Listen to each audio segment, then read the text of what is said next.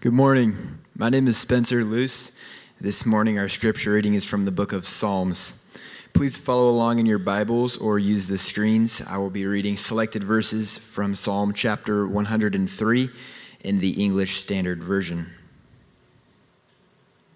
Bless the Lord, O my soul, and all that is within me. Bless his holy name. Bless the Lord, O my soul, and forget not all his benefits who forgives all your iniquity, who heals all your diseases, who redeems your life from the pit, who crowns you with steadfast love and mercy, who satisfies you with good, so that your youth is renewed like the eagles. The Lord is merciful and gracious, slow to anger, and abounding in steadfast love. He will not always chide, nor will he keep his anger forever. He does not deal with us according to our sins, nor repay us according to our iniquities. As far as the east is from the west, so far does he remove our transgressions from us. For he knows our frame, he remembers that we are dust. The word of the Lord.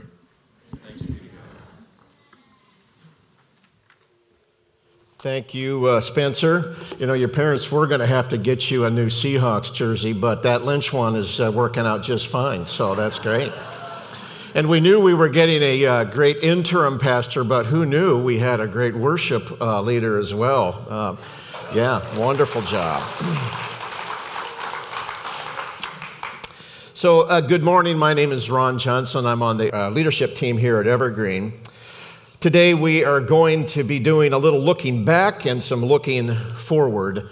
Uh, at the end of the year, when we're wrapping up one year and about to start the next one, I think it's a good time for us to look back and look forward. So let's uh, pray that God will help us have His 2020 vision, pardon the pun, um, for, uh, for this morning as we look around. Lord, when we go home after church today, we want to know that we have had an encounter with you. So, as we open your word right now, we ask that you would open our ears to hear and our eyes to see. Speak to us through the power and presence of your Holy Spirit. In Jesus' name, amen. So, as I uh, was preparing for this sermon, I did ask God to help me narrow this focus. With a title like this, I mean, you could literally go in any uh, direction. So, for our time together today, I'd like to suggest that we look back in gratitude and look forward in hope. Back in gratitude and forward in hope. um, I think it's critical that we add these two words, gratitude and hope, because our, our uh, human tendency is to look back with regret or disappointment not think about the accomplishments or to look back in remorse and forget God's blessings. And then we look forward, our human tendency is to look forward in fear or being resigned that uh, nothing's going to change, God's not going to do anything new for me. Uh, or we look forward in despair. That's our human tendency. But we gather today as believers in Christ to say we are not going to live with these human tendencies. We don't have to. We have a supernatural God who can empower us to live differently. He can help us look back in gratitude and forward in hope. So, first, let's look back in gratitude.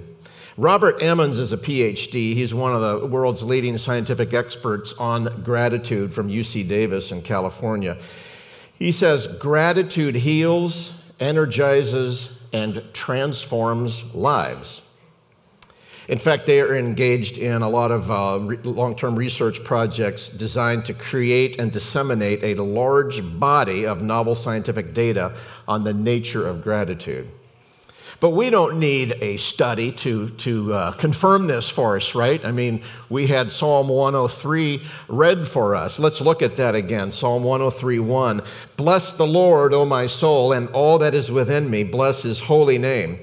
Now, bless in this context means to praise as holy, to glorify. So when somebody does something really, really nice for us, what do we say? Oh, bless you. God bless you. Thank you very much. And I think uh, David in, in Psalm 103 is, is uh, suggesting we uh, have a, a whole list of things that we can be thankful to God for. And if you, if you look at uh, verse 2, bless the Lord, O my soul, and forget not all its benefits, I'll hit a couple of what was just read for us. Who forgives us all our iniquity, who heals all our diseases, who redeems your life from the pit, who crowns you with steadfast love and mercy. The Lord is merciful and gracious, slow to anger, abounding in steadfast love. He does not deal with us according to our sins, nor repay us according to our iniquities. As far as the east is from the west, so far does he remove our transgressions from us. For he knows our frame, he knows we are but dust. So make a note to reread Psalm 103 in the quietness of your home later tonight or later this week. I mean, it's, it's a great list. And you know what I like about this list?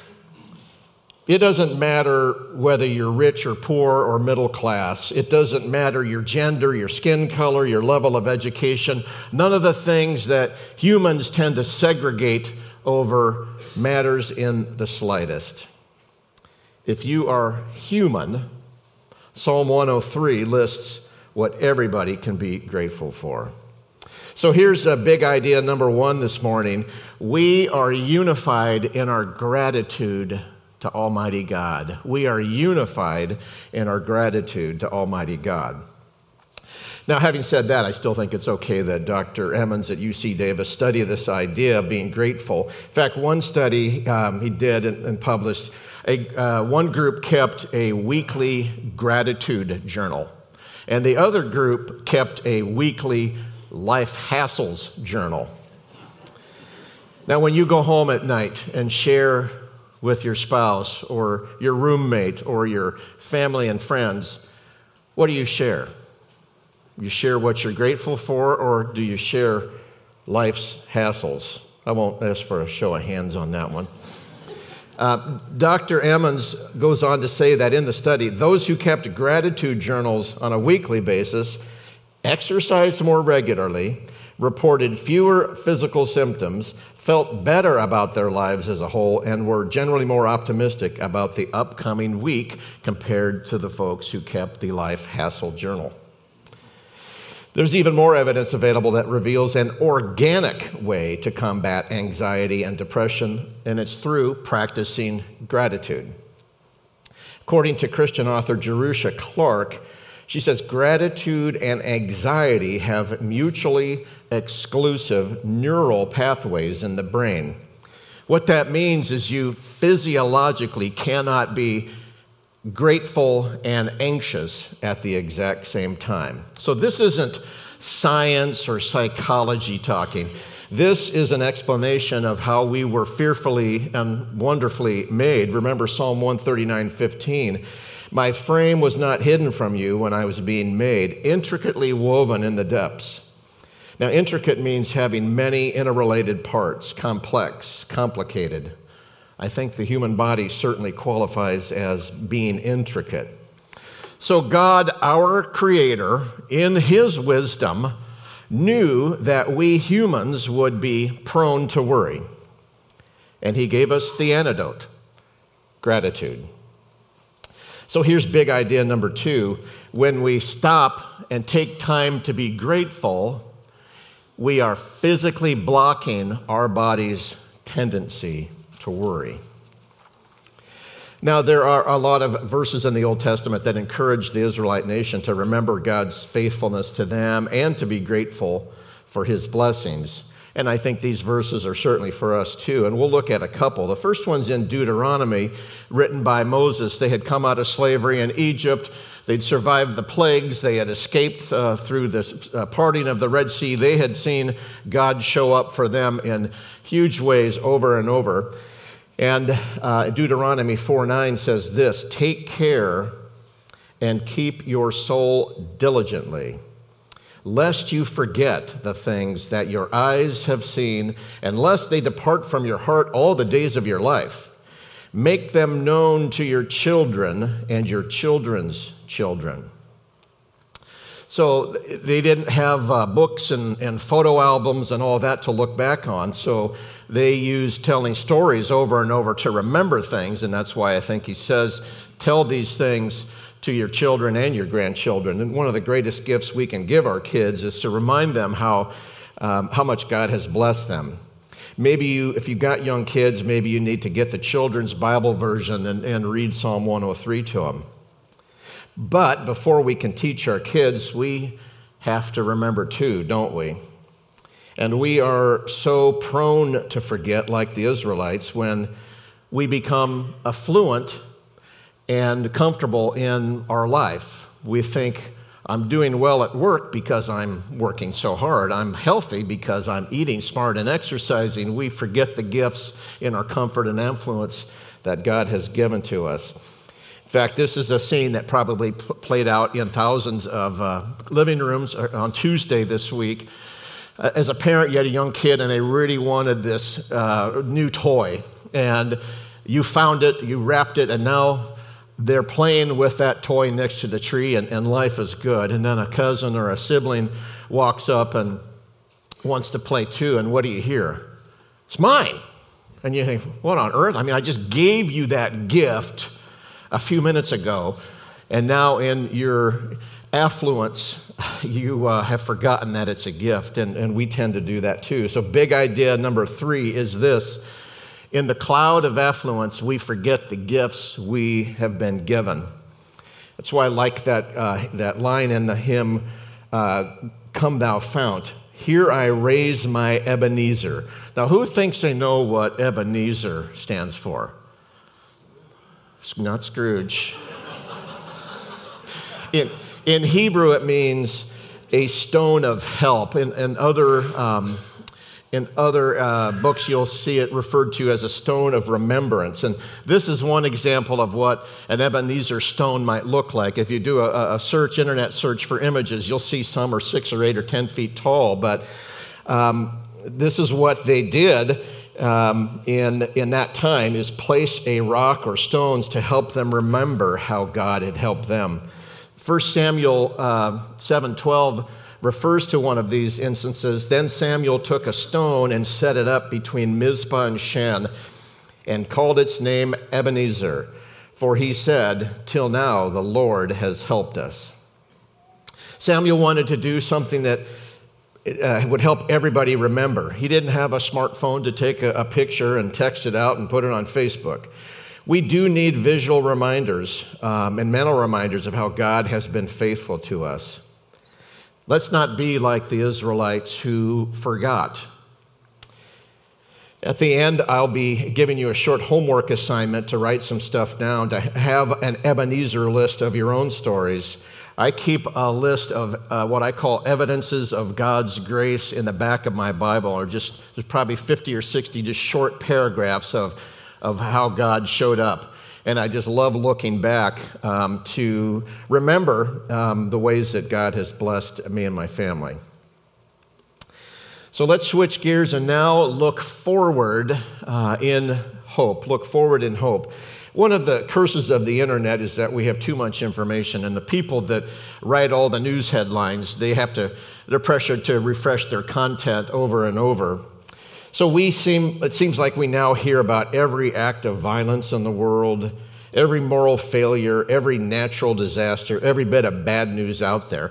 It, uh, it's been said that our, our brains are like Velcro for bad news, but Teflon for good news. So it makes it uh, tough when uh, we are trying to look forward in hope. But I've got a, a, good idea. Let's turn to God's Word instead of the internet for our news. There's a life tip for you right there.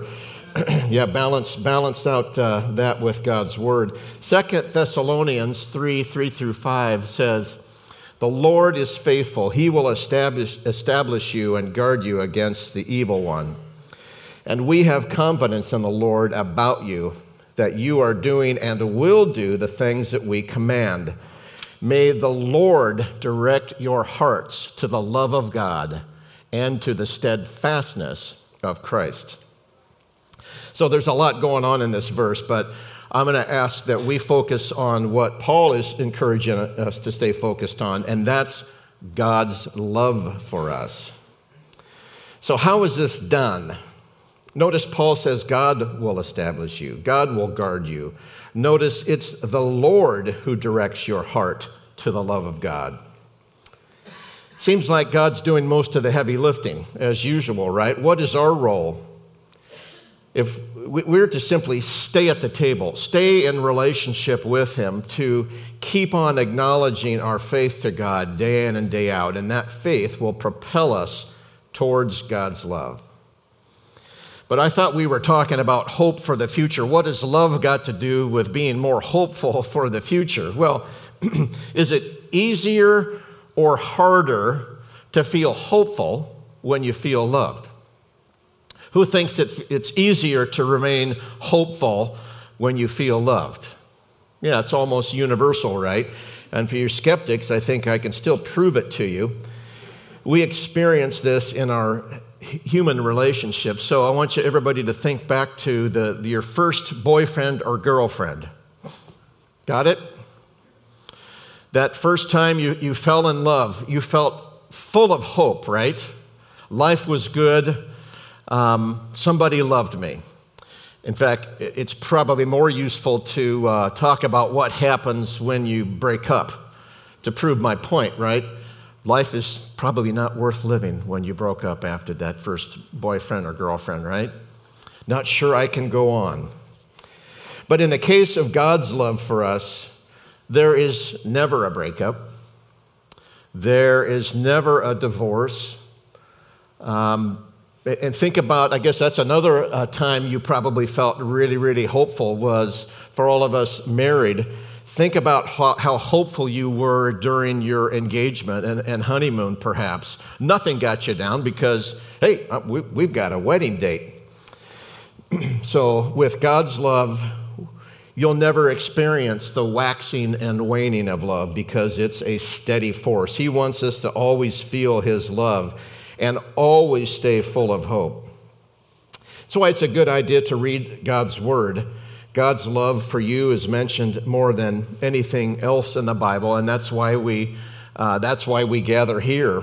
Uh, we need to remember uh, uh the good news of God's love. In fact, if you're ever feeling hopeless, you can do this. Hey, Siri, show me the verses in the Bible about God's love. Okay, I found this on the web for Show Me the verses in the Bible about God's love. Look at that. There's hundreds of verses about God's love. So use your smartphone if you're feeling hopeless. All right, let's move on to Philippians 3 13 through 14. Brothers, I do not consider that I have made it my own, but one thing I do, forgetting what lies behind and straining forward to what lies ahead, I press on toward the goal for the prize of the upward call of God in Christ Jesus. So, Paul is certainly looking forward. He's pressing on toward the goal for the prize. This is our upward call from Almighty God. This is your calling. If you want to have 2020 be a year of hope, remember this calling. So, what is this prize we're supposed to be straining for?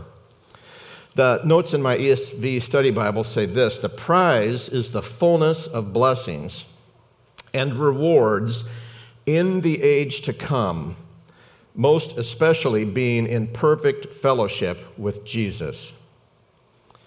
Now, are we in perfect fellowship with Jesus during our time here on earth? Likely not. But that day is coming. Sometimes I think I put too much hope in this life and not enough in the next one. So I have one more verse that I'd like to show us that will hopefully get us thinking more about the next life. And it's 1 Corinthians 15 49. Just as we have borne the image of the man of dust, we shall also bear the image of the man of heaven. What, what Paul is saying is right now we are an earthly being, but one day we will be a heavenly being if our faith is in Christ. Right now we're trapped in a body of flesh and all that goes with that. But if we have faith in Christ, one day that will change. This, this hope for tomorrow should help us with today, shouldn't it? It should be like looking forward to a, a, great vacation that's coming up. So just imagine that it's February 2nd, Groundhog Day, by the way. And it feels like Groundhog Day because it's been raining for 20 days and 20 nights. It's rained so much that the animals are starting to pair up. You'll get that on the way home. but what you remember that you're for winter break this year, you're, you're going to be going to Maui. So the anticipation of the warm breeze you are about to experience puts a smile on your face as you walk to your car and get soaked to the bone. Is anybody close to retirement or can remember being close to retirement? Imagine that retirement is right around the corner. You don't care that you're sitting in this boring meeting because you're about to never have to go to another meeting ever again. I love what uh, John Eldredge says uh, about this verse in his devotional restoration year. If you're looking for a good devotional tool, um, this is a great one restoration year. Um, I'd like to read just a couple of uh, paragraphs, and I'll invite you to even close your eyes just to let this beautiful imagery sink in. He says, You'll be made perfect. Finally, the totality of your being will be saturated only with goodness. Think of all that you're not going to have to wrestle with anymore.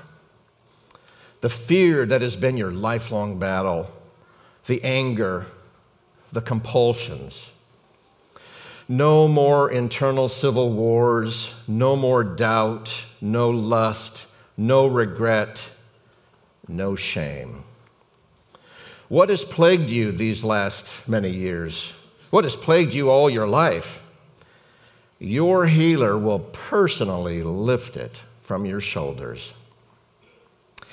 What tender intimacy is foretold when you're promised that your loving Father will wipe away every tear from your eyes? Not only tears of sorrow, but all the tears of shame, guilt, and remorse. That moment alone will make the whole journey worth it. Isn't that beautiful? We are on a journey, and that journey's destination is a new heaven and a new earth. So here's big idea number four we can handle a lot when we have a lot to look forward to. I mean, just imagine the relief you will feel when you're in heaven, when all you know is overwhelming peace and overwhelming joy. I'm not going to stand here this morning and tell you hope in 2020 is available because God is going to bless your life and life is always going to be up and to the right. If you read your Bible, go to church and pray, life will be good all the time. The truth is that we live in a broken world where an evil power is allowed to run rampant for now. But Mark Paul's words one day evil will be gone, and you will be a heavenly being. So I want you to imagine uh, one more thing. Imagine that you're uh, in heaven. Uh, it's, you know, you're there for 250 years. That's likely three times longer than uh, how, you know, how long you'll be alive here on earth. So you're there for 250 years, and somebody comes up and asks you, Hey, what was your life like back on earth. I mean, you might have a hard time remembering, right? I, I think I lived in a place where it rained a lot. I used to wear hats. I think I liked hats. I'm not sure. All that stuff we worry about today won't matter at all. It's like looking back on that first day of fourth grade. It was a big deal back then, right? What am I going to wear? Are my friends going to remember me? Or is my teacher going to be nice? Will I be able to find my room? Am I going to get a good seat? Uh, all of that stuff seemed like a big deal back then. When we've been in heaven for a hundred years or a thousand years, your whole life will be like that first day of fourth grade. Seemed really important back then, but in the grand scheme of things now, hmm, you have the right perspective. So here's the last big idea we have a hope for tomorrow that can help with today. Or the bumper sticker version tomorrow's hope helps today. Tomorrow's hope helps today. To wrap up, I'm going to give you a New Year's homework assignment. Are you ready? You should write this down. Put this in your, get out your phone and put it in your calendar. I'm going to ask all of us to apply looking back in gratitude and looking forward in hope. So, before you obsess over your uh, New Year's resolutions, sit down and make a list of how God has blessed you in 2019. Look back over your calendar. Just get alone with God, sit still, be quiet, and just ask God to recall for you evidences of His grace. Remember how He has showed up in your life. Maybe you start with Psalm 103 if you need to. Use a journal or the, the notepad in your smartphone or tablet. Do this sometime in the next week and try to do it every week. It's a great practice. Next, write out a prayer and seal it in an envelope. Put it somewhere where, you, where you'll find it again this time next year. And your prayer would start with this Dear God, here's my prayer for 2020. These are my hopes. These are ways I need you to show up in my life. This is where I need to grow in my relationship with you. Will you please do this homework? I mean, you're not really going to be graded technically, but isn't life a pass fail course? As your week goes, so goes your month. As your month goes, so goes your year. As your year goes, so goes your life.